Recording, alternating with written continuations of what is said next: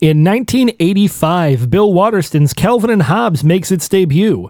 WrestleMania 1 is held at Madison Square Garden. In the main event, Hulk Hogan and Mr. T defeated Paul Orndorff and Rowdy Roddy Piper. Arnold Schwarzenegger didn't need a tag team partner to help Vernon Wells let off some steam. GameZillaMedia.com. It's time for the last action podcast. Pop quiz, hotshot. Hey, motherfucker. I feel the need, the need for speed. Please, you can kill it. I have come here to chew bubblegum and kick ass. And I'm all out of bubblegum. Come with me if you want to live. Welcome, everybody, to this week's episode of the Last Action Podcast. I am the returning, as always, host, LPJ. With me, again for the second time in a row, our new co host, Joe. Hey guys, what's up? What's up, LPJ? We need to get you some kind of nickname or handle or I, I don't know. something. I think I don't Jo- know. I Maybe think like Joe- protein shake or. I don't. I don't know. if Protein shake is gonna catch No, you look like a protein shake. on. I, untruer words had never been spoken. I'm sure we could we could find some more untruer ones. Uh, so with us, we have a special guest. Um, we have Devin here, dressed in full lion's garb. Yes, that I am. You know, this is not a sports podcast. Yeah, I'm just a big sports guy, I guess. How you guys doing? Good, Good, real good. This is this is very exciting. We've been trying to get Devin on the podcast for a while. Wouldn't you say? yeah, and and and you were a surprised when it happened. Well, okay. I will tell you this. uh, Even before I knew that I was going to be filling in as a co-host, we've been trying to get Devin on this podcast, and he's been kind of hemming and hawing, and he wouldn't commit. And then, like, I, when you were texting me about co-hosting, and I'm like, "Yeah, we should try and get Devin on," and you were like, "Oh no, I talked to him at Zubu." He's doing it. Like it was so mysterious. It was just like he was no, no, no, no, no, and then like Zubu happened, and he's like he's doing two episodes. I gotta be. I gotta be honest. That's exactly how it happened. Yes. he got me at the right time. He I just- did. He cornered you in I was front like, of the hey, lions. I was like, hey, Devin, uh, you're gonna do two episodes. You're gonna do Commando, and you get to pick another one. And he's That's like, exactly uh, okay. And, and here he is. Well, we're, we're glad you're here. We're excited. We're excited to have you uh, here and uh, to talk about this movie. Yeah, yeah. I'm, I'm excited to be here. Yeah, and I was really excited that uh, for a lot of excitement going. on. Uh, We're all very All excited. very excited. All very excited. It might might bleed into a different podcast later. Uh, we're all very excited uh, about this movie, Commando, which I didn't know you were such a huge Commando fan until we until he brought it up to me about what shows we were going to do. Well, here's here's the thing that I remember. This is how I remember discovering that Devin is a big Commando fan because I would say me and Devin have worked together for a long time, and you know it's like the classic. You know we were work friends, and then we became real friends. But we used to really all of us, you know, and our friend Jody, who's been on the podcast, we used to watch a lot of UFC events. And I remember we were at Jody's watching a UFC. And like the event was over, and Jody turned the channel, and like Commando was on, and Devin's like, "Oh, Commando!" And he's like, "This is the part where Ray Dong Chong uses the rocket launcher," and we were just like, "Oh, he really knows this movie." I think I even explained how she shot it backwards and then shoots it the right way. Yeah, we were just like, "Oh man," we were like, "He loves this movie," and you're like, "I do, I really do." I really do. So So that's I'm wh- a big fan. That's why as soon as you were talking about this podcast, I'm like, "Ooh, I know who you got to have on for Commando." Perfect. All right. Well, then we'll start here. Then Devin, when did you first see Commando? You know, I I was thinking about this, knowing that I was going to be on this this podcast. I don't know if I know the exact year or how old I was, but I have a general idea. I mean, it came out in 1985. I myself was born in 1982. I was probably about eight or nine when I first saw this movie. Um, my parents had some hunting property up in the Alpena area, and we used to go to deer camp, and it was guys' deer camp, and we used to probably watch R-rated movies, you know, at a younger age than we should have, and that was the first time I remember seeing the movie, and I've seen it many, many times since then. Joe. Well, I got to be honest, and this is breaking last action podcast news. Uh, When I watched it for the podcast, was the first time that I had seen this entire movie. I never, I had seen bits and pieces. I, I remember some of it, but I never sat down and watched the entire thing. But I think, and, and you discussed this a lot in the podcast episode, that you were kind of free reign to see whatever you wanted when you were younger, where things were a little more stricter in my household, and I didn't see as many R-rated movies like that when I was younger. So this is just something I knew about, and obviously I knew a lot of the one-liners. I had seen, you know, some of the scenes, but never sat down and watched the whole thing. So I'm really, I'm super pumped that I got to watch it for this because I'm, I'm really glad that I did now. Yeah. Um, I, you know, like it's been brought up many times. I pretty much watch whatever I want. Um, and I would go through phases. So, like second grade, third grade ish was a lot of Jean Claude Van Damme movies. Right. Uh, and then after that, I I remember seeing Total Recall at Justin's house. okay. And then from there, I started g- just grabbing whatever Schwarzenegger movies I could find. So I, I watched this Predator, um, and then eh, or I watched uh, I'm sorry, um, uh, Running Man, Predator, and then I came across this film and I watched it on VHS one day, and then I just keep kept wa- ke- kept going back to it, watched it over and over and over again. Right. Um, and I hadn't seen it in a while until I watched it just a couple days ago.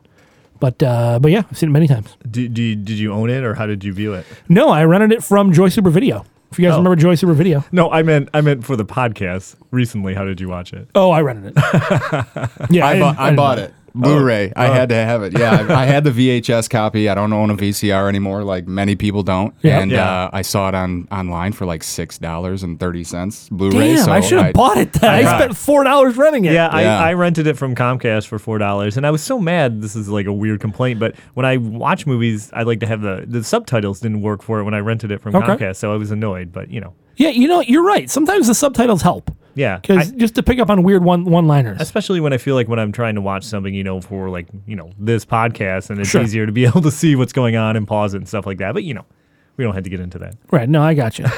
uh, so let's get into this movie a bit. Uh, 1985. It was one of the early Schwarzenegger films, believe it or not. Yep. Yeah, because Terminator is what eighty four. 84, 84. yep and this was kind of in well terminator and conan were kind of like back to back Okay. so conan first then terminator uh, and then this film Okay, Uh, so they were all just kind of right in there. Uh, this one was really kind of this is what sort of kicks off the quintessential action films of the 80s and 90s. Okay. This is really sort of the first first big one. okay, Uh, Directed by Mark Lester, who directed a few other things. Uh, Well, well, he directed a- interesting things. He directed a lot of other things. He did direct a lot of other things. Um, he directed a lot of other things, but as far as the the, the well known things, he's really kind of got to start directing the class of 1984, which was kind of a low budget horror sci fi film. That's sort of where things kicked off. You anything on a, a 1984? Uh, I I would say just the movies that stuck out to me that he directed. I saw he directed uh, Firestarter, which That's is right. a Drew Barrymore movie. Um, one that I remember, and maybe some point down the road we could cover it on the podcast, but Showdown in Little Tokyo, which has Dolph Lundgren and uh, Brandon Lee in it, I, I believe. Showdown in Little Tokyo. Yeah. Yes, that's right. Yes. Uh, and then I saw it looked like now it, the movies that he was directing seemed to be like straight to sci-fi one because he had one that was Yeah. called Poseidon Rex. Yeah, and Pterodactyl. Yeah, and and I- so- Sinbad and the Minotaur. so those those are what kind of stuck out to me. Sure. Yeah, eh, eh, you're right. Showdown in Little Tokyo. I think we should definitely do in this. Um, but yeah, he didn't really. He's hasn't really done a lot as far as big name stuff goes. Um, produced by Joel Silver. So this is one of the early Joel Silver films. Um, eh, Joel Silver, obviously, uh, all the Die Hard films, the Predator films, the Matrix trilogy, Lethal Weapon. He's responsible for almost single-handedly creating the action film genre of Right. the of the 80s and 90s. Uh, and then along with that, the writer Stephen E. D'Souza. However, the story for this, Yes, this is very this is very interesting to me because I didn't know this, and when I was looking it up, I was like, "Oh, is that true?" yeah, I had no idea either. This is actually the story for this is uh, was written by Jeff Loeb, Right, uh, famous comic book writer Jeff Loeb. right. Um, it's this is the second. This is the movie we're doing back to back with Comic book with writers. comic book writers. So we had Blade with David S. Goyer, and then Jeff Loeb, who is another huge name in comics. Right, and now he's like in, in charge of Marvel TV, like all Uh, Yeah, the stuff. all of he's, like- Marvel TV. Yeah, all that stuff. He's he's has a hand in. He's like produ- executive produce and stuff. So it was crazy when I saw that. I was like, I had to like click on his name and like double. I'm like, is this the same Jeff Loeb? I was I was taken aback. I had no idea. Yeah, I, I was very, very surprised to see it as well. Um, a- and then it was obviously taken by Stephen E. D'Souza, who wrote 48 Hours, Jumpin' Jack Flash, The Running Man, Die Hard, Die Hard 2. Street Fighter and Judge Dredd. I thought I'd throw those two in there as well. Nice. Thank you for that. Okay, we'll keep going then. Uh, music, uh, James Horner. Yeah. So let's get into the music a little bit here. The music's actually really good. James Horner is a very prolific uh, film composer. Yeah. he he's d- writes he's done so much stuff. a ton of stuff. He does uh, a lot of the um, Star Trek series. Uh, he wrote. Let me pull this. I'm just gonna pull. I it thought one of the, one of the things I saw, and this is like a kind of inside joke for me, and Devin, but he did the music for uh, "Batteries Not Included," Yeah. and I and I saw, and I and I know you s- and I know you said you've had to watch this movie a lot. He did the music for "Honey, I Shrunk the Kids" Yep. I had that one written down myself. and "The Land Before Time," which is interesting to me. Yep. Well, he also did Aliens, which we talked about Right. with your brother and you. And he did The Rocketeer, which is a movie we talked about. He maybe did do The covering, Rocketeer, because I love and that movie. The, the first time I remember hearing James Horner's name was when we were doing that show in high school. we were, did the, did the Rocketeer uh, it- for marching band. Oh, Yes, me and Nopson were in marching band. We were. For anyone who doesn't know, we were very cool. Super, super cool. And one of the shows we did had the Rocketeer music in it. Uh, That's I belie- I awesome. believe it was called Fire and Ice. I'm fairly certain you are correct. Uh, yeah, it was really good. He he he he's a very Wait, prolific our, writer. our marching band show or James Horner? was James really- Horner's oh, very good. okay, got it. right. Yes. Uh, and uh, so written by James Horner. We're gonna play a little bit here. We're gonna play the the main theme.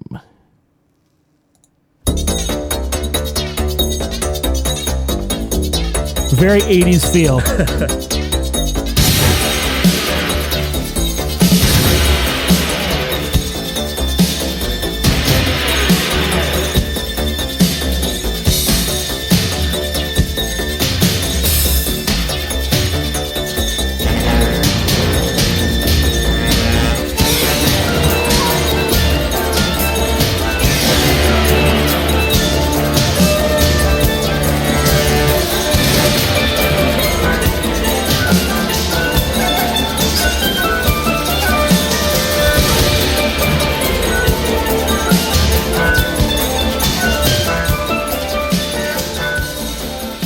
this music screams action film. Oh, yeah. It's perfect. I feel like James Horner got a discount on like steel Oh drums or something.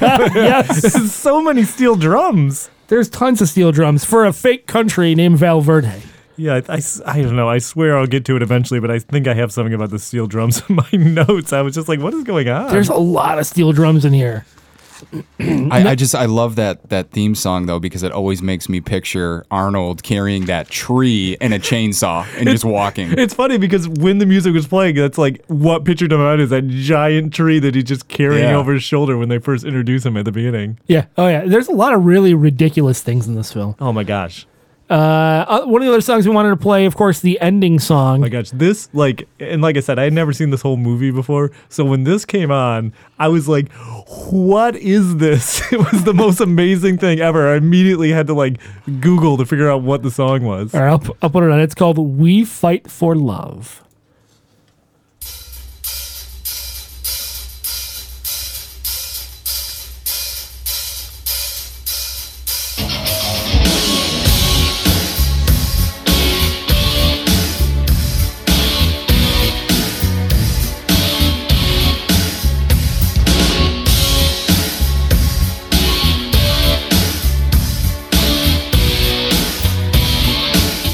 I will protect you. Nothing can hurt you. No storm clouds gathering terrify. I am a mountain surrounded by your love. You are a mountain that dreams are made of. We fight for love. We fight for love. Fight for love.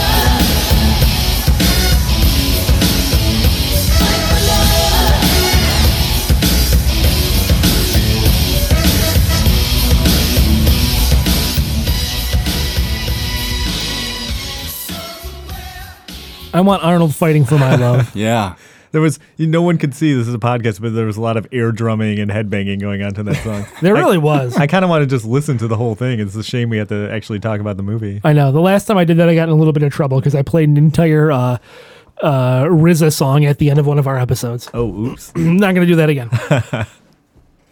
Uh, I'm sorry. Where were we? Uh, well, we were talking about the music, but I think we kind of covered it now. We did. So the music's fantastic. Uh, and uh, the the the plot of the movie. well, Well, let's get into the actors. The actors So in obviously Arnold Schwarzenegger's in Right. this. We this is play- definitely a Schwarzenegger vehicle. playing John Matrix, which is Yes. like a, a great name. And I had to like, because like on IMDb, I think they just list him as John or whatever. And I was like, it took me a while in the movie. Like, I think saying Matrix, like, because Yeah. I, had- I didn't have the closed captioning. So I was like, oh man, Matrix. I feel like most people refer to him as Matrix Yeah, in the movie. like I don't think maybe that maybe the Colonel says his first Yeah. name, but like everyone else is just like Matrix, Matrix, Matrix. Yep. Uh, sorry, keep going. No, it's okay. So so we have Arnold Schwarzenegger. I would say Vernon Wells is probably our, our second biggest person in this, playing uh, Bennett. Yeah, uh, he's obviously in. Um, he, really, at that time, Vernon Wells' biggest role was in The Road Warrior as he's basically the bad guy. He's uh, what is it, uh, Kev?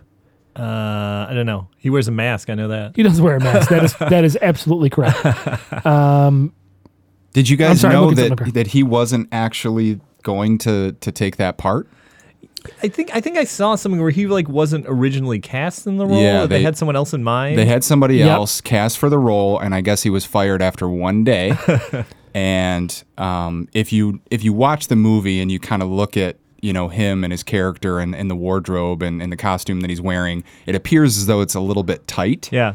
And apparently that's because they didn't have time to adjust the costume from the first actor. No, and he's wearing a weird costume. He's Oh, wearing yeah. a chainmail, like he's wearing a chainmail like sleeveless shirt. Yeah, like it is oh, the weirdest thing. Yeah, it's super weird, right? I think he even referred to it as he called himself Freddie Mercury on steroids. Oh, I yeah. believe was a quote I saw. Yeah, which is like crazy because he does kind of have like a Freddie Mercury vibe when you Yeah. look at him in this movie, and with especially with that weird chainmail like vest and yeah. But now that you mention it, it's like yeah, it did seem like it was a little ill fitting. That's funny. uh, yes, Um, so then we have uh the the villain or one of the villains in the movie, uh Dan Hedaya playing Yeah, Dan Hedaya- Arius. Arius. Yes, Arius. p- playing a South American. Yeah, which is like, and I don't know, like what I I recognize Dan Hedaya, but what, what's something else he's been in? Dan Hedaya. I know he was the the dad in the movie Clueless. Oh, He was. Shoot, you're right. Yeah. Yeah. Yeah, he's in Tightrope. True, Crit- he's in Joe versus the Volcano. Jody's favorite movie. But he, he's not like a traditionally an action guy though, right? No, Or he's like, not. I or mean, he's- like, or like a heavy or South American. He well, he's definitely not South American. He's Jewish, first of all, uh, and Italian. Or he usually plays like Italians. Um, he's been he's a character actor. He's been in a ton of different things. He's been in The Usual Suspects, Clueless, Fair Game, Nixon. Uh, I'm trying to think who he is. Oh, fair, in- fair game really is one of Jody's favorite movies. Though It is. Yep, he had it, he had it taped off like Showtime, I think. he did. It's on it. Yeah. Uh, so yeah, Dan Hedaya definitely not a South American. I'm not No. sure why. Yeah, he, he kind of stuck out to me in this movie. I was like, what? I was like, I know I recognize that guy, but now that you're saying the dad and Clueless, I'm like, yeah, that makes that tracks. Yeah, yeah. Uh, also, Ray Don Ray Dawn Chong in this. Yeah, Cindy. who I didn't hate in this. No, I think she's good in this. Um, I thought she was really good in this too. she's like she does the perfect like she's not like annoying or anything like that. And she's like actually like pretty helpful throughout the movie. Yeah, she's not. I mean, she's a damsel in distress, but she also helps Schwarzenegger, which you don't nu- normally see in in action films in the '80s. You don't see the the female lead take any kind of initiative for herself. Yeah, I mean there there is that scene where she's kind of wondering if she should help this guy, and, Yeah. and she kind of gets him into a little bit of trouble. But I'm sure we'll talk about that. Yeah. But yeah, for the most part, I mean, he doesn't have to save her that much, I think, and she kind of is integral to kind of completing his goals. Yeah, she really. Absolutely, he absolutely needs her. Yeah.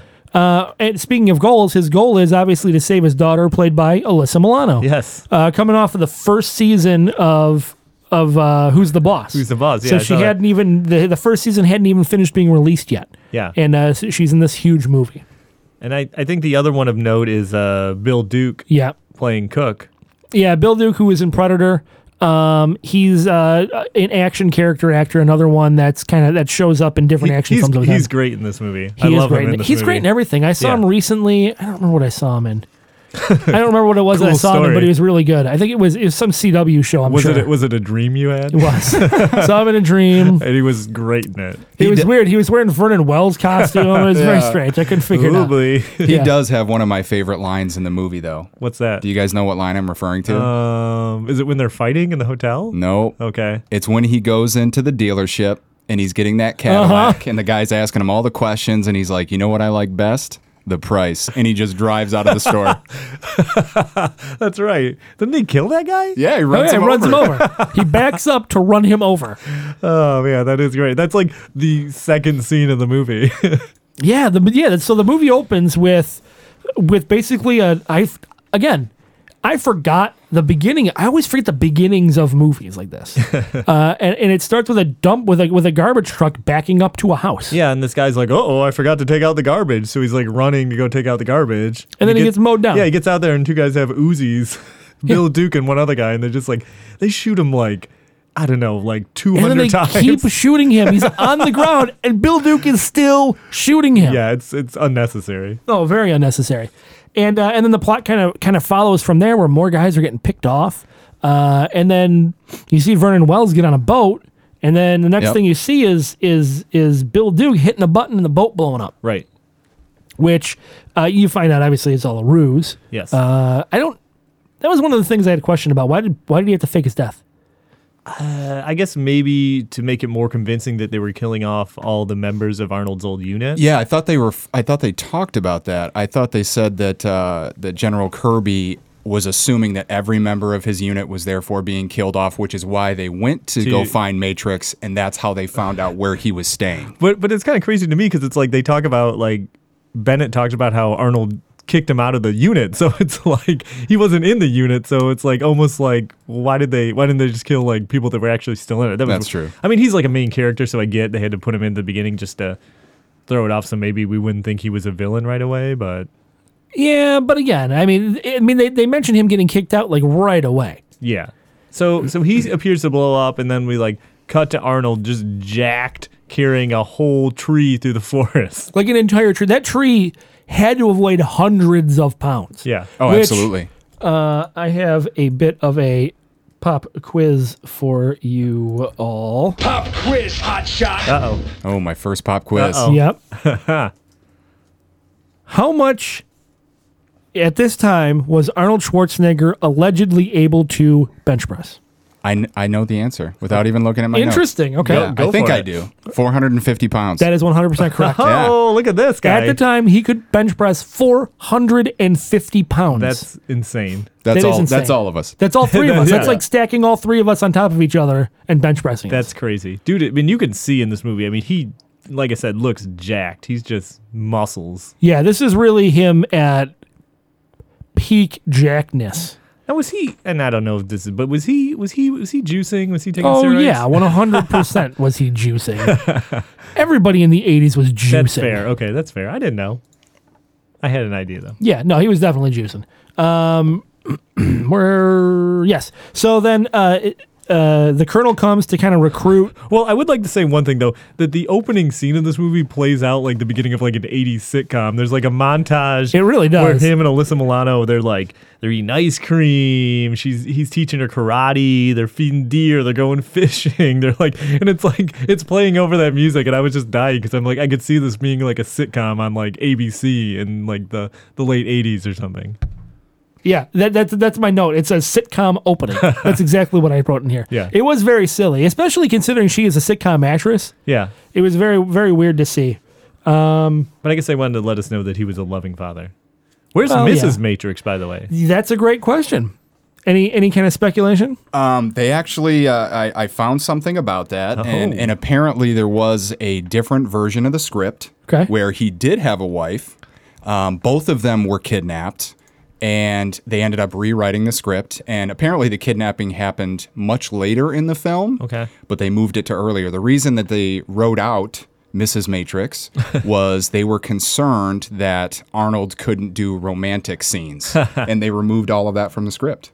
That's which is interesting. weird because they fit. You know that makes sense because uh, I also read they filmed this a romantic scene between him and Radon Chong, the that Yeah. was so bad they had to cut it from the film. Yeah, which makes sense. I think I think this movie works better without like the romantic. kinda, Absolutely. Like, Not the subplot. overt romance. Oh, Yeah, like I, mean, think they- I, they I think you got kind some- of uh, get like yeah maybe something's gonna happen between them you know It's by the end nuanced of the enough. movie but um so the colonel shows up what's the colonel Colonel Kirby Yep. Colonel Kirby, yes, so he shows up because Arnold is living like in the middle of the forest in like like California off the grid. yeah like off the grid in the cabin in like Northern California Oh, and that's because that was another question I wanted to bring up. He's supposed to be in like a witness protection almost. well yeah kind of I think Like his whole his whole troop because they were a covert op- operative that or co- covert operation that helped them like overthrow yeah they like governments. dispose the dictators and all kinds of stuff like that right, and that's why Dan Hidea's pissed is because Dan Hidea was the one that got because they overthrown. kicked him out of his country yeah and put a different president in place Right. And and so they go into if these are covert operations, um, how is Dan Hedaya finding out about all this? well maybe Bennett told him Oh, that would make sense. I mean, that's probably at least how he found out about all the former unit members was from Bennett. That makes sense, yeah. Boom, plot hole solved. There it is. You you win. You win. You and Steven D'Souza had something had something cooking. Uh, and and uh, I wanted to mention that the the the fictional fictional country is called Valverde. Mm-hmm. is a whole Valverde verse. Did you guys know that? I think I saw something about how it's used in like a lot of different like movies and stuff like that, but I don't I don't have any yeah, notes on it. S- Stephen E. D'Souza uh, created this fake, you know, South slash Central American country. And first he put it in Commando, but then it's also appeared in uh, Supercarrier, Die Hard 2, uh, Sheena, which is like a comic book. Uh, and then other other people started to use it too. Like it, Predator is Yep. is believed to be placed in in Valverde. Uh, Mark Verheiden has used it in his Dark Horse in the comics he writes for Dark Horse. Uh, it appeared in the TV show NCIS. uh, it's it's all over the place. Like this whole, they've created this whole fictional history connecting all of these different fictional uh, action you know movies and comics and stories to this country Valverde, and then it all started from from this movie. Interesting. Yeah, cool story, bro. Um, so John is tasked with uh, the, the the Kirby comes and asks him to uh, basically to, to protect him. Well, yeah, I think he's giving him They a post heads a couple up. guards. He's like, "Hey, heads up, your old unit's getting killed off. We're gonna leave these guards here. I'm gonna go try and figure out what's going on." And as the copter is pulling away, Bennett is pulling in with his copter. Right, because Arnold smells them coming. Right, He does. Re- he does reference that. Yeah. he's like, "I smelt them." He's like, "Stay downwind." That's how I knew they were coming, or something like that. You could smell him. You can't. and then uh, eventually, uh, Alyssa Milano gets kidnapped, and um, Well, we're treated to like the first of our great one-liners in this. When he, We are. They they take Alyssa Milano, and he goes into the house, and there's a guy there. He's this real cocky guy, and he's talking about how like, you know, we have your daughter, and he's like, you, if we don't do exactly what we say, you know, we're gonna kill her. And he says like, he says like, you're gonna listen to us, right? And then Arnold just says like, wrong, and shoots him in the head. and then he they go they, they there's this, there's this movie trope from the 80s where they they always take the distributor cap from the car like I, I you've seen it in, in like every movie like if you want to disable a car you take the distributor cap So he puts the car in neutral. yeah he puts it in neutral because apparently it's a stick shift apparently And maybe just and just pushes it down the hill and jumps in it. yeah and he's like careening out of control down this mountainside trying to catch up to them in his like truck with no brakes or it's a anything. ford bronco I believe it's actually a Chevy Blazer. is it a blazer Yeah, I think so. oh you know what Yeah. i'm not going to question superfan Yeah. Uh, knowledge bomb there was is that in your notes It is in my notes. there we go 73 Chevy Blazer. wow Oh, that is that is some deep note taking so he uh, catches up with them they capture arnold knock him out wakes up is tied down dan hidea's there basically lays out the what he wants arnold to do we have your daughter we're going to kill her we want you to go to valverde we want you to kill the president that you put in place that threw me out of power so i can get back in power so we're going to send you down there to do this and if you don't we're going to kill alyssa milano Yep.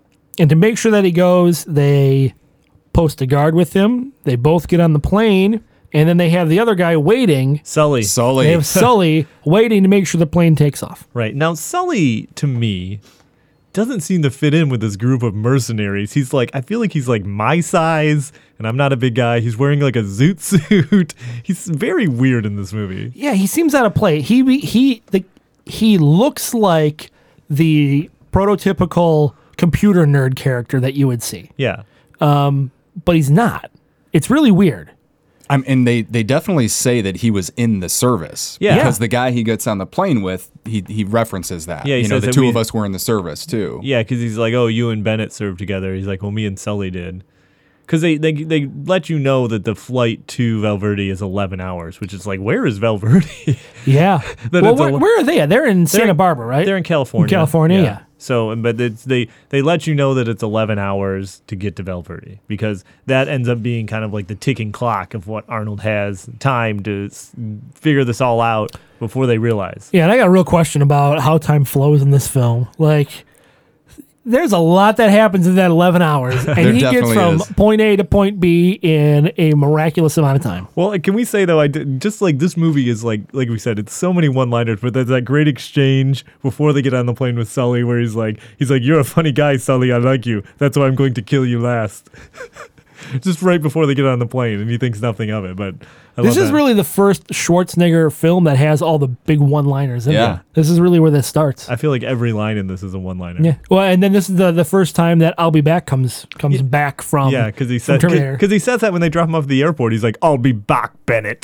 Mm-hmm. and I was like, "Oh no, you said that." Yeah, barely this is it. Uh, they get on the plane. Um, I, I really love where, like, nobody pays attention to what's happening behind him in the seat. Schwarzenegger elbows the guy in the face and then breaks his neck. Right. Like, gets him in a full on headlock and snaps the guy's neck. It did happen pretty fast Yeah. though. I mean, like, but I guess we're supposed to just believe that Arnold is just that strong. And apparently that quiet, too, because nobody heard it. Devin, do you want to deliver the line that he says to the stewardess after he, after he specifically asks how long the flight is, and she tells him 11 hours? Yeah, he basically tells the flight attendant, "Don't disturb my friend. He's dead tired." Because he, he props him up and puts a blanket over him and uh, Puts the pillow behind his head. puts his pillow and tucks, pulls his hat down over his face. yeah.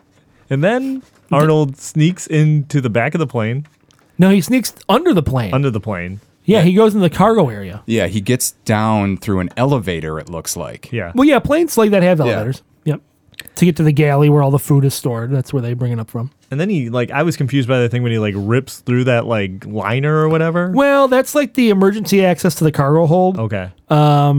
Oh, uh, w- yeah, believe it or not, that stuff that you see inside the plane there, all of that makes sense. Like where he's going, how he's getting through there. But why does he have to tear it? Isn't there like a zipper? Oh. That's or like the thing. A, it looked like there was a zipper on it. Yeah, I he don't just, think it. he just rips it down. So then he, he climbs down onto one of the landing gear because the plane's taking off, yeah. and then, then he just drops. that's right? one of my favorite He would be moments in this dead. movie. Yeah. He would be. s- He dropped from probably 250 feet up. and he lands into waist deep swamp water. Yeah. and he just gets up and he's fine. takes off his suit jacket and just The first of going. many times he would be dead in this film. Yeah, under could- normal could- circumstances. This is not a small drop at all. He's just like boop, just pops up and he's good to go. Oh yeah, yeah, like like nothing happens, and then runs through the airport soaking wet. Like Right. nobody questions the fact that he's soaking wet. And and catches up to Sully pretty fast. I even know that's like Sully's taking his time leaving the airport. He's really hamming it up. He's got time to be a complete creep to Ray Don Chong in Yeah. your introduction. yeah, we already know he's a bad guy. Yeah, but he's does a- he have to almost rape somebody on the way to the to the uh, garage to the parking He's garage? a straight up creep.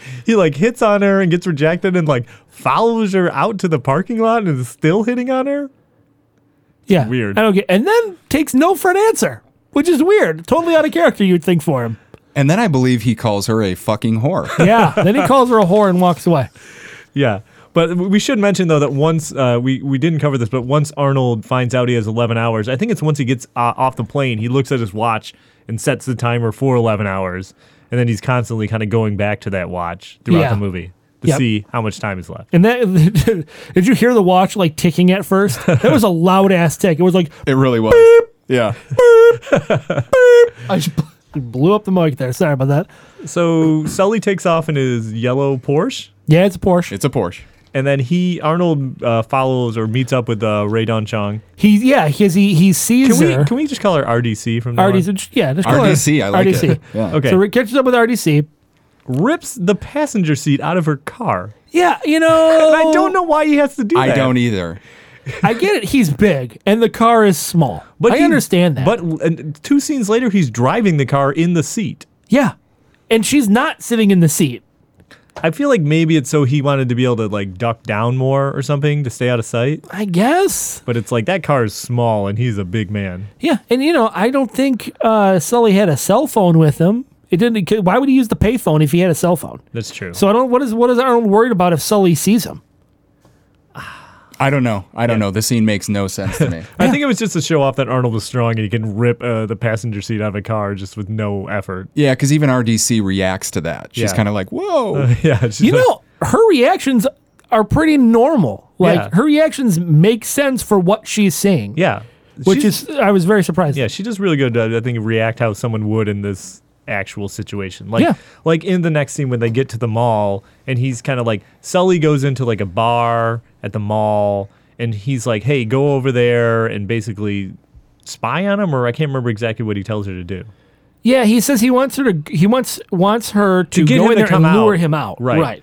But she so goes- that he can go get him. But she goes in there, and the first thing she does is like tell the police off the mall cop. She's like, "Hey, this guy over there, he like kidnapped me, and he's standing there behind." And Arnold looked so suspicious, like Oh yeah, standing you would over- you wouldn't even need the cops would already be alerted to him standing there looking like the, like a creep. Yeah, he's like peering into this place, and like gigantic man, like completely out of place. Pop quiz, hot shot. I have a pop quiz. All right, Okay. That mall that he's in was used in another film, another Arnold Schwarzenegger film. What movie? Oh, looks like you may have it. uh, I do have the answer. To this. I- I have the answer, It was, too. it was uh, T two. T2. That's right. yep. That's amazing. Yep. T two. What a great movie. That was Yeah. a great movie. I think I did hear that they have since remodeled that mall, so it's it's almost like you wouldn't recognize it. Oh, that's a yes, bummer. that's correct. Completely remodeled. So okay, so the cops, the mall cops, go over to confront um, Arnold. Well, what was Sully doing in there? He was getting passports, or Yeah, he was getting yeah he was getting fake passports. Okay. basically. So which uh, I don't know what the fake were the fake passports for Dan Hedaya. I would imagine so he could get back into the country. I guess I don't know. Maybe I, I don't know They that don't- they were ever talked about after Yeah, they that. don't really cover what it was for. I guess he just gives him a bunch of money, and the guy gives him passports, and but then so the mall cops go to confront Arnold, and he just beats the shit out of all of them. There's like twenty of them, maybe conservatively, and he is just beats Man, them and up. the the mall cops are armed to the teeth too. Like they have tasers, they've got pistol. I don't. What, when was the last time you saw a mall cop that had a taser and a pistol, and they were like fully trained police officers? They Yeah, all I seem don't like know. rent-a-cop. Oh, when was the last time anyone of us went in a mall? Yeah. That's probably a better That's question. that's true too. So and, and during the fight, like Sully's trying to call them to tell them that Arnold's not on the plane, and he gets into a phone booth, which Arnold just rips off the wall and like picks up over his head, I believe. Yeah, and that was does. another story that he actually could physically lift the phone booth, the regular real phone booth. He could physically lift it over his head, but to make it safe for him, just in case they made the wood, they made it out of plywood. Oh, but he could actually lift the the real phone booth. So Sully gets out of the mall. A chase ensues through like the hills of wherever they're at in California. Hold on, I want to gloss over something here. Okay. he grabs one of the inflatable. Like rainbow balloon Oh. yeah, things, right, yeah. and swings onto the top of the uh, of the elevator. Oh yeah, I forgot about There's that. no way. Yeah, that thing would just break, and he would. Well, be on he the ground. ripped. First of all, he rips it with his bare hands to begin with to get it apart, and then swings on it. Yeah, that just shows you how strong that material actually was. That he, Oh, yeah. that he ripped it with no problem. forgot about that. He swings like Tarzan and lands on top of the elevator that Sully's on. Yeah, So he follows Sully in the car. Uh, RDC's there. Um, he drive. He kind of like careens him off the road, right? yeah. He yeah he basically pushes him off the road, and his car rolls. So then we get another classic scene. Hold where- on. Oh, They crash their car into a giant telephone pole. that's right. But they're fine. not wearing seatbelts. No. they would. There's not even a seat in in, in RDC's side. They would have been ejected from that car down the cre- down, the the, cliff, ravine, yeah. and they would have died. Yeah. yeah, but they're fine. But they're totally fine. So then he he grabs Sully. He's holding him over the cliff with one hand, right? Just holding him over there by his by, By his leg, ankle, yep. Yeah, trying to get yeah. information. Right. Um, another classic line comes up. I, don't- I can't remember what the Sully doesn't give him really any information. Right. No. So then Well, well, he, what he gets from him is Oh, he gets that's that it. key. he gets the key to the Yeah. hotel. So so then uh, the other classic line where he's like, "Remember when I promised to kill you last?" And Sully's like, "Yeah." He's like, "I lied," and he just straight up drops him off the cliff. That was pretty awesome. yeah, and then and then right after that happens, RDC asks, you know, what happened with Sully, and he, he just says, "I let him go." Let him go. Isn't there? Um, I thought uh, I thought maybe we discussed it previously. Isn't there something interesting about that scene you were telling me, Devin, about Arnold and the director? Oh, Yeah, the apparently the director, because again, Arnold is a very strong individual. Yeah. felt you know Arnold can just hold Sully up with his with his bare hands, and and Arnold was like, no, you are insane. so they brought in a crane to to hold him up. And, and I think there is a little bit of a scene where you can get a glimmer of like the the cable. Yeah. Well, there when he's swinging off of the rainbow balloon thing, you can see the rope that he was holding on to like, Yeah. behind the balloon too. So they get they so they you're right. They get the key from him to the Sunspot uh, Motel Hotel. I know it's just called the Sunspot, I think. I think so. Yeah. and it's a room key and it's like Sully's room and they go in there and they're kind of looking around for stuff and then Bill Duke shows up. Yep. Because Bill Duke was supposed to meet him there for oh to pick up the passports. Right, to pick up the password. So then they get into a pretty sweet fight in this hotel room. It is it a was. good He fight. breaks the chair over him, and Now it's this I can't remember I have this quote written in my notes, but I can't remember if Arnold says it to him or he says it to Arnold. Is the the one about the green berets? Is that what he says to Arnold? Where he's like, I eat green berets for breakfast, and right now I'm very hungry. no, Arnold says that to him. Oh, yeah, because he says, you know, this green beret is going to kick your ass or something like that. Yeah. Yeah. And then they, they fight and they it's a it's a really brutal fight. They bust through the wall hotel and of course there's just ra- it's an 80s action movie so there's just random boobs. Oh, yeah. Did you see? I don't know if you could tell in the background. There's like a There's a- tripod. there's a tripod. with a Yeah. camera on it. Yeah. I just love that because that's it's like so unnecessary. But they just crash through the hotel room and then they're just like, okay, we're just gonna throw some boobs in here because it's in the 1980s. Sure, you have to. Yeah. Um, and then they have that great exchange where he's like, I laugh so hard when when Bill Duke is like. Fuck you, asshole! And then Arnold, Arnold's like, "Fuck you, asshole!" I love that part too. so funny. And then he like, I don't know, he kicks him into the other room and he lands on like a chair and it like impales him and kills him, right? Yeah, the chair goes through his chest. Okay. the leg of the chair goes through his chest. So then I can't remember. They steal Bill Duke's car, and then Oh right, they find like some kind of shipping thing or, or something. Yeah, that was like they find uh they find a, a manifest for plane fuel. Yeah, and that leads them to um, like a warehouse where they're getting together all these like tanks and weapons and all the stuff that they're going to be shipping to like Valverde for Dan Hedaya. Yeah, and it, it's very all it's all very convoluted how they pull all the information together and how that didn't quite make sense to me. Like she sees something and she's like, "Oh, and it's a picture of a plane. She's like, "Oh, that must be the plane they're taking. It matches this fuel. It's got to be that exact plane and that's exact She- dock." and she casually mentions how she's like taking like uh, flying instruction or flying lessons or something like that. Right. Like they me- mentioned it just to kind of put that in there. But I do like the part when they arrive at that factory when they're breaking in. Like it's just so subtle, just like Arnold being strong. But he just like there's like a lock chain and he just rips Yes! it off with his bare hands. rips Yeah. the like full on thick ass fence chain and just rips it. yeah, just a, no no problem. It's just like one of those things they casually throw in, but you're like, no, nobody could do that. It's just in case you forgot he was a tough guy. yeah, they just like you to remember every five minutes in this movie that Arnold is superhuman strong. Oh yeah. So They figure out where the plane is. They figure out where the plan is, and then they're like, okay, we got to go stock up. We got to get weapons. Man, I had a lot of problems with this surplus, this army surplus store.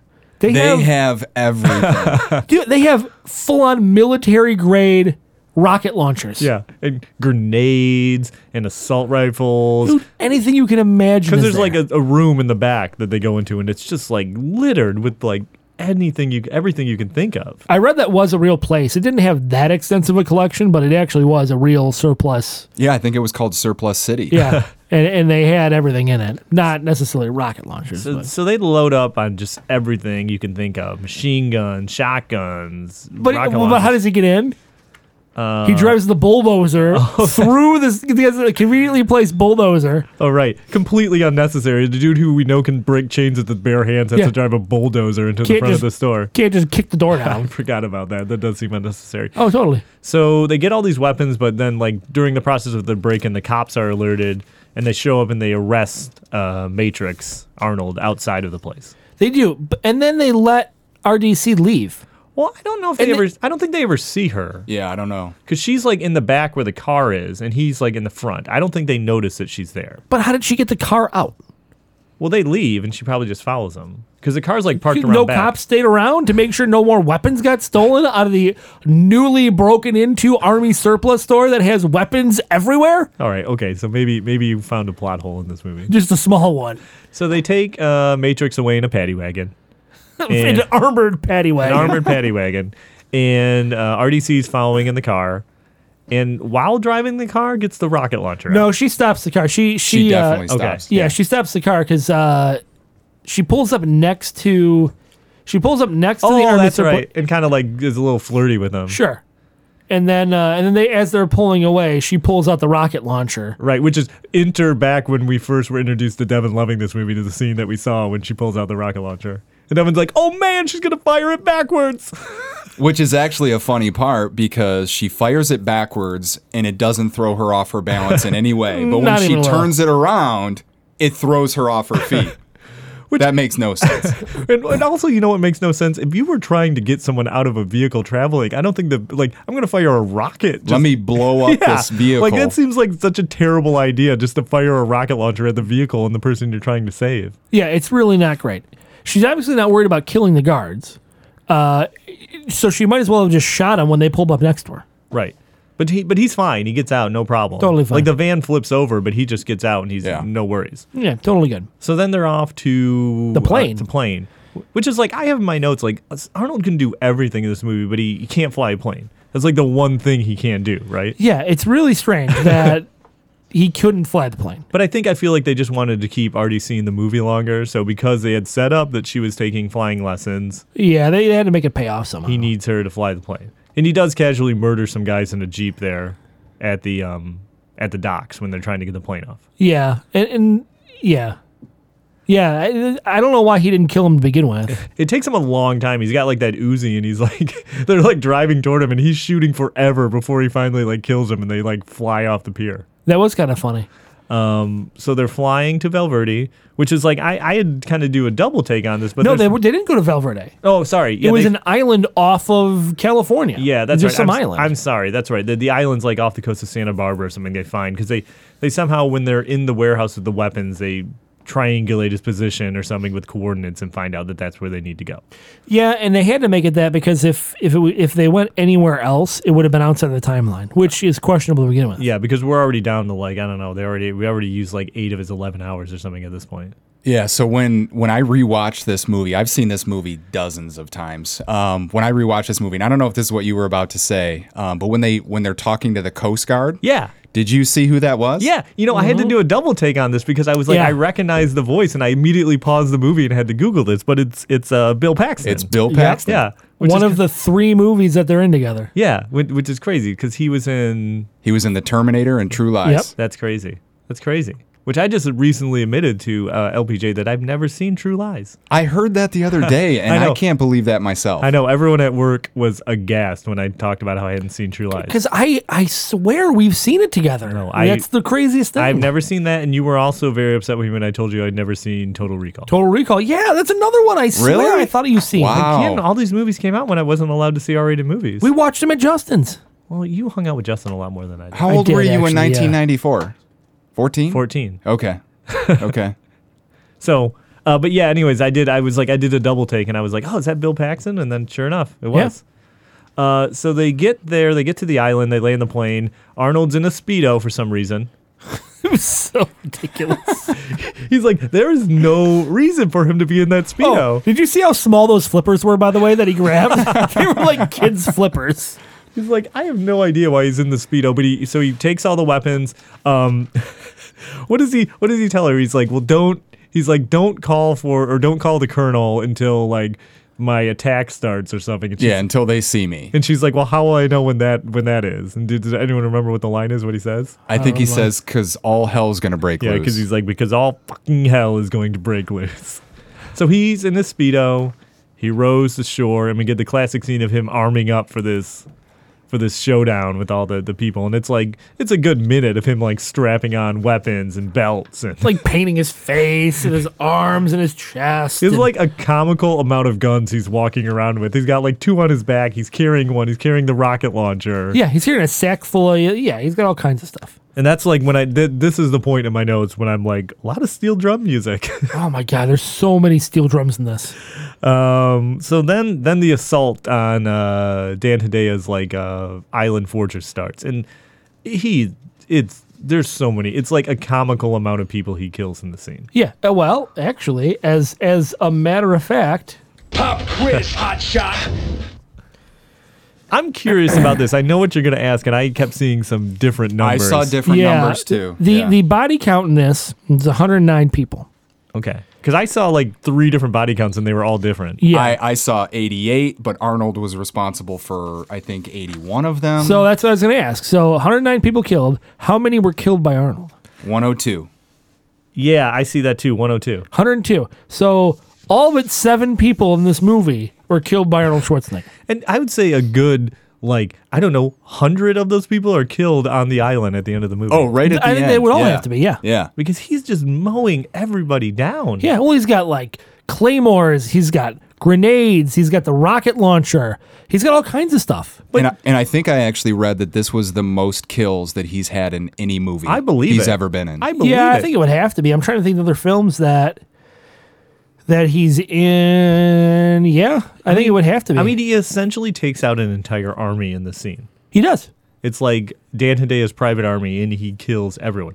But yet somehow during this, when he's stocked to the gills with weapons, he finds himself weaponless at a point. Yeah, Like, how does he run out of weapons? I don't know. And there's weapons laying everywhere from all the guys he's killed. Right. But he, he ends up weaponless and like ducks into like a, a tool shed, right? That tool shed scene was the greatest. oh, it is fantastic. So so someone want to describe what how he what happens in this tool shed? They surround it and they all shoot into it. They think they got him. They got him cornered. yeah, right? they they're shooting up basically the whole thing. yeah they basically empty their clips right. into this And thing. they think he's dead. And so they open the door to go in and, and what happens? Well, he drops from the ceiling first of all. Right. And He hits a guy- stabs the first guy with a pitchfork, I believe. Yep. And then he Picks up saw blades. throws it and literally lops off the top part of a guy's head. Hits another guy in the chest. And then he has is it a, it's is it a machete? Uh, it might be I don't know, but he, he just he like straight up cuts off a guy's arm. Yep. Yeah, and there is a deleted scene. Something they wanted to do. Well, it was it was deleted from the script. But initially, Schwarzenegger cuts the guy's arm off and then hits him with it and says, "Do you need a hand?" Oh no. Yeah. Uh, this, I, I feel like he got somebody in the crotch with an axe in that scene. But maybe yeah, I'm he thinking- did. He f- like under underhanded Does like he? hit yeah, hits a guy right in the crotch with the axe But it's like it's so ridiculous. after 'cause- pitchfork guy. It's so ridiculous because he has so many guns, and the fact that he, but it's like, I mean, it's it's really cool, but it's like the fact that he ends up with no guns is so unbelievable. oh, it's unreal. But then he get he picks up one of their guns, that big. I mean, He gets you're- a shotgun. Well, but he also has that one with the I don't know. You're better with gun names than me, but he's got that big one that he's firing with all like the trail of bullets and stuff. Oh, the M60. Yeah, Yeah. he picks up that. And he's just still just mowing down guys. It's almost like they're just lining up for him to like. Yeah, it- Shoot 'em. yeah, absolutely. It was like it was like a, it's like a voluntary execution squad. Meanwhile, I guess we should say this whole time that Jenny Alyssa Milano has like basically escaped from the room. Yeah, she they they trap her in a room, and the the one of the doors, the like the patio door, is boarded up. because the plane arrives in Valverde and they see there's guys there to meet Arnold, but they see him wheeling like a corpse off, and they look under and they find out that it's it's Dan Hidea's guy and he's dead. The guy that was you know his friend that was uh, dead tired. So they call Dan Hidea and he gets the call and finds out Arnold's not there, and he's like killer tells Bennett to go kill Alyssa Milano, but he gets to the room and she's gone because she's pried one of the boards off the window and took it off. So he kicks the rest of the wall down, which is really funny. Yeah, he basically runs through He it. Kool Aid Man's through it. Yeah. Oh yeah. oh yeah, And so he, so while Arnold's there murdering all these people, he's chasing uh, Alyssa Milano in like the boiler room of this mansion, yeah. This very conveniently placed boiler room. which is gigantic. it what the mansion, or the boiler room. The boiler room. well, Pop quiz, hot shot. yet another pop quiz. Oh, This mansion also appeared in another film that we've covered on this podcast. oh man. Can you name it? I didn't. Well, see, I thought I had the answer to this because I, I think I did too good a research, but I didn't know you covered it on the podcast. Um, I do know the answer. I was going to give you a shot at, it. though. the, you know what? To, to, to be fair, at the time of this recording Oh, right now, okay. that episode has not been released. Okay, so yet. but it's Beverly Hills Cop, it is That's Beverly right. Hills Cop. Yeah. which is crazy. Mm-hmm. But um, You know what castle that is, by the way? no. It's a Hearst Mansion. Oh shoot. Yep. That's interesting. So he gets into the mansion, has a little bit of a showdown with Dan Hedaya, ends up blowing him away with a shotgun a couple of times, and he flies backwards like out the window, right? Yeah, it almost Yes. reminded me of like the when like the end of Scarface. I Yeah. was thinking the same thing. Yeah, Yeah. he's just standing there shooting, and then, yeah, and then he just gets blown away through the window. Yeah. Yeah. So then he hears Alyssa Milano calling Daddy for help, right? It seemed also just to back up a little bit. It seemed super anticlimactic for him to just get blown away by a shotgun blast. right. Yeah, it, it was kind of a lot of buildup for. But I guess Really I mean, nothing. But I guess Nothing. you're not going to have a real physical showdown between Arnold Schwarzenegger and Dan That's Hedaya. true. You're not. No, I mean, it would have been cooler if he would have like picked him up and like broke his neck, or just just thrown him around like a rag doll or something. yeah. Yeah. Or if Dan Hedaya had hit him a couple times with a couple shots and like weakened him or something, Right. Sure. So so anyway, so then he hears Alyssa Milano calling from the boiler room. which is so ridiculous. yeah, It's such a. It's like a quick second. There, he's inside. She's in the boiler room, two buildings away. so he he heads downstairs, right? Well, yeah, I don't even think it's the same building. Well, a- anyways, he catches up with her, Right. or he, but Well, Vernon Wells catches but up. Vernon Wells has her, and so uh, he's basically like he wings Arnold right with a shot in He the does. arms, Yeah, he hits him in He the eye. does. and then he's kind of got the gun. He's got Alyssa Milano. He's basically like, "I'm gonna kill you," Yeah. but then Arnold starts kind of goading him. Yeah, he goads him, and then uh, um, uh, Vernon Wells is. It's like like Vernon Wells wants to take him hand to hand. Yeah, he basically, you know, Arnold calls him out, basically calls him a chicken shit for Yeah. you're, you know, you're going to shoot me with this gun. Let's let's use knives. Yeah, because he's like, you don't you don't want to just pull the trigger. He's like, you want to you want to fight. You want to you know he goads him into this like knife fight. which seems ridiculous to me. like, if he really just wants to kill him, then just shoot him and be done with it. But it's like very interesting to me because kind of Vernon Wells, you can tell he's kind of crazy the whole movie, but like in that scene, he just like snaps. oh yeah, he loses it. Yeah, he's like nuts in that scene. So they have a they have a knife fight. Really, not a very good knife fight. No, it's not great. I mean, Like, it's, all- it's long, but Yeah. it's not a very good knife fight. And they- they're I- terrible knife fighters. yeah, it's like two like awkward big. It'd be like if dudes. you and I had a knife fight right now. well, I, it's true. I think theirs might be a little better than if we had a knife fight. That's fair enough. Um, they end up in a lower level of the boiler room. Do they? I don't know. I thought they fell down some stairs or something, but maybe I'm remembering it wrong. Yeah, I don't I don't really recall that. I don't know. I thought he just that backed part. him up. I, yeah. Yeah. maybe maybe I'm remembering it wrong. But they're fighting in the boiler room. Um, I feel like Arnold kind of gets the upper hand. Yeah, well, no, and then Vernon Wells pulls out another gun. He's Right. about to shoot him. and so Arnold breaks his steam pipe, breaks breaks a pipe off. He rips it off the wall. which, you know what, at this point really doesn't seem that un- implausible considering he ripped that chain in half and pulled a car seat out of a car. Right. So they've established he's superhuman. So he rips the pipe completely off the wall.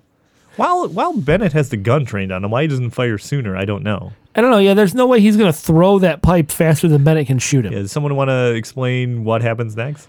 Well, he throws the pipe through Bennett into a metal boiler. Right. He throws it- the pipe so strong that it completely impales Bennett. Yeah, threw him into metal behind him, and then steam is coming out of the the end of the pipe. Right. And Devin, will you deliver the line? Let off some steam, Bennett. And that's it. Bennett's dead. Yeah, interesting. Interesting side note to that. Uh, our friend Dave Oh, this is great. has an autograph from Vernon Wells that says, "Hey Dave, let off some steam." like unprompted. That's just how he signs Yeah, things. that's just how he signed it. wow. And I, I did see something that there's actually three alternate takes of that death scene, and there's different lines that they were considering. Oh, I didn't Did see you that. guys see No, what the I different don't. lines No, no. were? Okay, so I, I guess one of them was I uh, I hate small talk, and I think and I think it was too much pressure for you, Bennett. that's a good one. And the other one was couldn't take the pressure, Bennett. So I think they chose the right one. I think they that's- absolutely that's, chose that's the the, right one. classic one. So then we get to the final scene in the movie. Uh, Kirby finally shows up with a bunch of uh, army guys. Uh, they're storming the island. Um, Arnold walks out onto the beach. He's got Alyssa Milano on his shoulders, and this is perhaps my my favorite exchange of the movie the movie that he has with Kirby, where Kirby asks him and says, "Hey, did you leave anything for us?" And Arnold says, "Just bodies." Yep. And then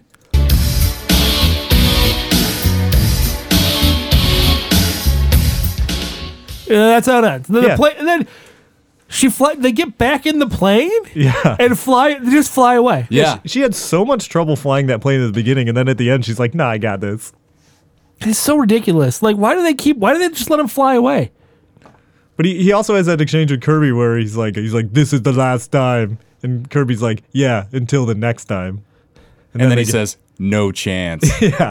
Well, interestingly, there actually was a uh, a um, a sequel that was being written for this film. "Yeah, I saw this a little bit." Yeah, so too. uh, Stephen D'Souza was was writing the sequel. Uh, Frank Darabont got a hold of it, was revising it, and then John McTiernan was going to direct it. Um, and the script was based on a book called Nothing Lasts Forever, which eventually got turned into Die Hard. And that's crazy, like, because I mean, like, I mean, obviously you guys covered Die Hard on the podcast, but I cannot picture Arnold in that movie No, there's no no possible way. because, and uh, you covered it a lot in the Die Hard episode, but it's like the thing that makes that movie work so well is that Bruce Willis is just like he's not like superhuman in that movie. You know, he's kind of like a normal guy, and that's what helps that movie. Like Arnold, they've already established is just like nothing can stop him. Yeah. Oh yeah. So he's it's like- completely yeah. It just like it doesn't work. There's not any tension, you know, if you put him in that situation. Right. It- well, and, and another uh, interesting fact um, that script that they wrote for Schwarzenegger that eventually turned into Die Hard, actually, a lot of the plot points in that were taken and used for Skyscraper. Oh shoot, the Dwayne the Rock Johnson movie. Yeah, it's it's they don't really credit it, but that script that they had that ma- that that uh, Frank Darabont kind of punched up was eventually it, it kind of pseudo became Skyscraper. Did you guys happen to come across and see how much Arnold got paid for this movie? I did. I think it was 1.5 million. Yeah, 1.5 million. Which Yeah. I guess I mean I guess I don't know, but that seems like a pretty decent sum for a guy in his like third movie or something. Yeah, yeah. And, and- and the Especially movie- when the budget of the movie was 10 million dollars. Budget was ten million. It made fifty-seven point five million dollars. So a pretty Yeah, pretty that- good success. That's a pretty good success. Yeah. Uh, I'm really s- I'm surprised they never didn't make a sequel to this. Yeah, I'm really surprised too. I mean, I guess like all of Arnold's movies are almost like spiritual sequels to this because for a while he's kind of playing variations on the same character. Like, what's his character in Predator is what Dutch?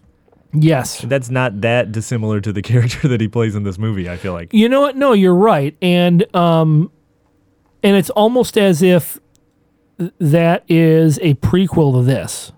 Like Predator would be l- like almost like a spiritual prequel to, I to can see that. Like Commando. that was his unit that he had before, and then afterwards he retired. Yeah. Well, and then and it takes place in Valverde, Oh, that's true. so it's yeah. all part of the part of the same thing here. And I did see that. uh, I- I think Arnold was actually like the third choice for this role. Yeah. Well, actually, Oh, brings- let's get br- into our segment we call role reversal. so I am going. So the way role reversal works, I'm going to give you the name of Okay. somebody who either turned down the part or did not get the part, and Okay. you tell me if the film would have been better or worse with that other person. Okay. So. For the role of John Matrix, originally the, the movie was written for Nick Nolte. No. Oh, absolutely not. I way. actually heard that it was written for somebody else, and then Nick Nolte got Okay, involved. go ahead. Gene Simmons from Yeah, Kiss. that is yes, that is correct. Yeah. No. It would have been terrible. I can't. I, I mean, it's like it's hard in a movie like this. It's so iconic, and Arnold is such a huge action star figure. It's hard to picture anybody else in this movie at all. I agree with you. I agree with you. So for Jenny, okay, I have one really good one, but for Jenny, uh, it would have been uh, Winona Ryder, Okay. uh, Shannon Doherty, Oh, Devin likes that. Jennifer Connelly, or Patricia Arquette. That's. I mean, like I guess for those, I mean, I could see anyone. could in be that any- role. I could yeah. see any of those. Yes. But we should we should mention that Devin is a big 90210 fan, and if he ever starts his own podcast, it'll be about 90210. Let's be clear. The original. Yeah, sorry, the 90210, original not the one. the remake. The Yeah. the, the more recent one. Oh, fair enough. uh, so here's the one I really wanted to bring up. Okay. So um, Dan Hidea's role Arius, Yeah. Raul Julia. Ooh, that I did. I think I did see that. That's kind of interesting to me. I think I think that could work. I, I think I could see him in that role. You know, Yep, and, and he turned on that role. He eventually would star in Street Fighter, written by Stephen E. D'Souza. as M Bison, right? yeah, and he wrote the part for Raul Julia. It's like I don't know. Like I said, I- Dan Hideo is it's a weird choice in this movie, but I don't think he does a bad job, per se. No, not at all. I no, and you know what? and re- The reality is the part really isn't that big. No, He's not a convincing South American, no. but uh, you know the part's not that not that big. Uh, so a little bit of housekeeping. We also said that um, the film was written by uh, Jeff Loeb, Yeah. prolific comic book writer. Pop quiz, hot shot. Which comic book character inspired Jeff Loeb to write this film? I know this one. It was Sergeant Rock. That is absolutely correct. I didn't know that one. No, I can't imagine you would. Yeah, and they s- I think they even said something like that you would never like guess, but it was like uh like Kirby's name is like his like first name is like Sergeant Rock's like first name and middle name or something's like really yeah, specific they're that- all. It's all tied in. really specific that you never get, but Right. Uh, there was a 2008 remake, wait, was there? uh, a Russian remake. oh shoot, I did not know this. Yep. Uh, and uh, it- it's basically like a cheesy, you know, it's like the, the Russian equivalent of Bollywood version of this uh, in 2008. That is, And, that is wild. I did not know that. yeah, I, I didn't see anything else on it other than the fact that they said it existed. um, any other little bits of housekeeping with uh, with Commando here? Uh, I think we covered everything I wanted to bring up. What about we'll bring up? What about you, Debbie? Yeah, Got I've anything? been I've been looking through my notes here. I feel like I got everything. Well, Yeah. in that case, time to rate it. let's rate this. All right. So when we go to rate these films, we usually give guest carte blanche. They get to decide if they want to rate first, they want to rate second, or they want to rate third. Devin, as the guest, how would you like to go? I'll, I'll go first. Do it. I'll go first. I mean, you know, I- I love the film. We've talked about that. I've seen it dozens of times. I think I've seen this movie more than any other Arnold movie out there. Um, are there better Arnold movies? Yeah, probably. The Terminator, T2. I rank it right up there with Predator, though. Um, in my opinion, I know I, Predator is probably more well known. For me, this is an easy four. I, I give this four out of five. All right, okay. I, I'll go next. Um, and like I said at the beginning, this is my first time viewing this movie in full. I gotta say, I loved it. And we didn't really cover this that much, but it is like the perfect runtime. It's like a crisp, like 90 minutes, I think, just about. Yep. So it's like, it doesn't drag at all. Like, even it, do- there, like, it gets right into it. And it's like, it's action filled and then he starts that watch and it's action filled and it's like it just it keeps going and building so it's like it's the perfect length it's like a quintessential action movie it's what you want to see you know arnold just blowing guys away delivering the one liners i really enjoyed it i could see myself i wish i would have bought it for six bucks on blu-ray and i still might because i would like to own this movie because it's one i could see myself watching a bunch again i'm gonna agree with devin on this and give it four machine guns I love this movie too. Um, this is. y- it- I started this podcast because I wanted to talk about films like this. Uh, it's what I grew up with. It's what I've seen. Um, it's got a bit of craziness, which is inherent in all these types of action films. It's the stuff I really latched on to. Sure, some of it doesn't make sense, but that's okay because the rest of the stuff is really cool. Uh, a guy gets his head chopped off with a buzzsaw that Arnold sh- threw at him. I had, to, I, had to rewind that part. I'm like, I think I saw that guy's skull. it was great. It was great. Uh, yeah, this is this is like the ultimate. This really encapsulates everything that action films are that I like. So this is absolutely a four for me. The only reason why it doesn't get any higher is because I can think of some other films that I like better. Yeah. Um, but this is absolutely 100% a four. Yeah, and I would say like if you haven't seen this, give it a watch. You because- have to see this. because like I said, Absolutely. yeah, definitely see it. It's not a big time commitment, but everything is great. It just it works. It's definitely check it out. One hundred percent. Um, so this is, of course, the Last Action Podcast coming to you every Monday on the Gamezilla.com airwaves. uh, so Gamezilla Media, we have all kinds of different podcasts. Uh, we've got the Gamezilla flagship podcast comes out on Tuesdays, Wednesdays, Noobs and Dragons. uh, our, our Dungeons and Dragons podcast. Devin, I know, is an avid listener of Dungeons and Dragons. He's always calling me. He's like, "Hey, what's going to happen next?" I know you. I'm like, Devin, I don't listen ahead. I'm sorry, man. He's like, send me those files. He's like, listen, I just, I gotta know. I gotta know what Jandar's up to, man. I'm a big Tilly fan too. I gotta know, man. Uh, we've also got the le- the uh, uh, Legend of Retro podcast, uh, starring the the the, wor- the le- lesser version of me, Chops, uh, very much lesser version of me, uh, Craig WK, the Glitch, Xander's on there sometimes when he's not taking care of his kid. Um, Joe, uh, f- Fridays, you know what we have on Fridays? Fridays, I believe, is that the uh, the movie blast podcast? It is the Movie Blast podcast with Bob and Bax, our brethren in the film podcasting industry. Uh, Bob and Bax, they take little quick hits, uh, 30 minute episodes of any film you could possibly imagine. They they cover all genres.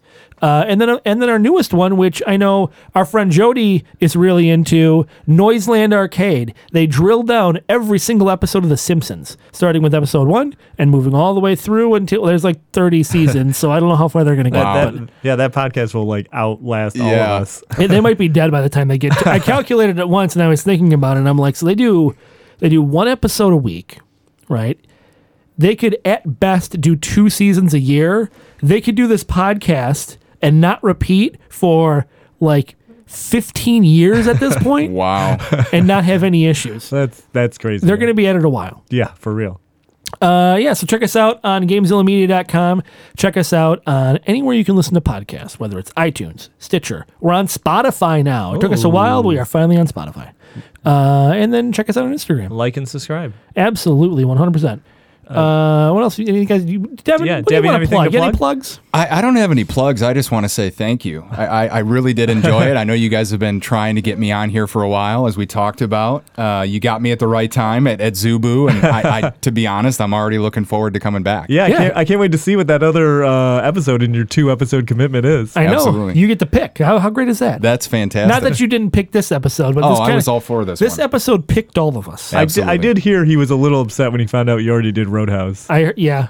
That was the one. That was the one. I, I when we first talked about this, I, I was talking to Joe about some some movies I'd like to do, and that was at the top of my list. Yeah. Well, you come up with a new list. Let us know, uh, and and we will absolutely cover Yeah, it. for sure. This is great. Thanks for Yep. thanks for being on. One hundred percent. Thank you for being here. You are welcome back. And um, I don't know. I, I'd say we're good. Uh, this episode of the Last Action Podcast has been terminated, but We'll be back.